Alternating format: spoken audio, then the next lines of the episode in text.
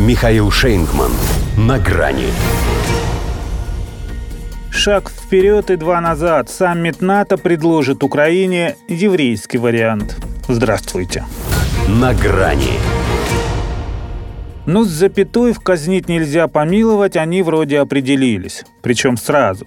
Ибо, несмотря на громкие завывания по горькой судьбе украинушки, изначально уготовили ей роль сакральной жертвы.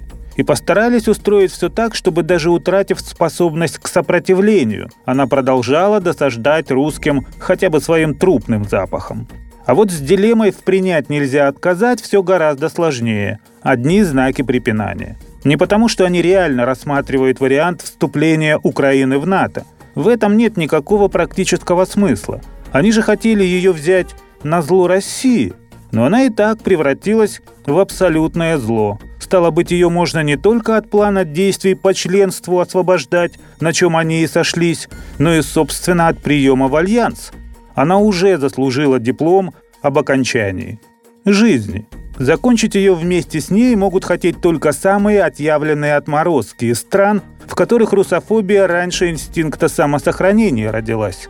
Для остальных весь вопрос лишь в том, как бы поизящнее отказать Киеву, чтобы откровенный кидок выглядел поощрением.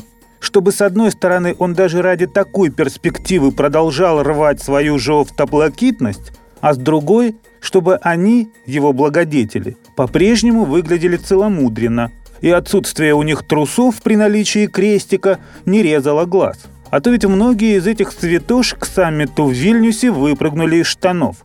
Взять хотя бы их дедлайнера, что слывет у них гегемоном. Остался же в одном из подним, сняв последнюю рубашку. И это не о его внезапном появлении на общественном пляже в Делавере. Там как раз обстановка располагала. Правда, он и там умудрился своим дряблым видом распугать окружающих. Но теперь он пугает союзников. Выдал военную тайну, признав, что кассетные боеприпасы – это потому, что даже в сверхдержавной Америке других уже не осталось. Накануне, кстати, он неплохо так размялся в Лондоне, дважды грубо нарушив королевский этикет. Но и ему хватает ума не нарушать устав НАТО, запрещающий прием государств, на территории которых идут боевые действия.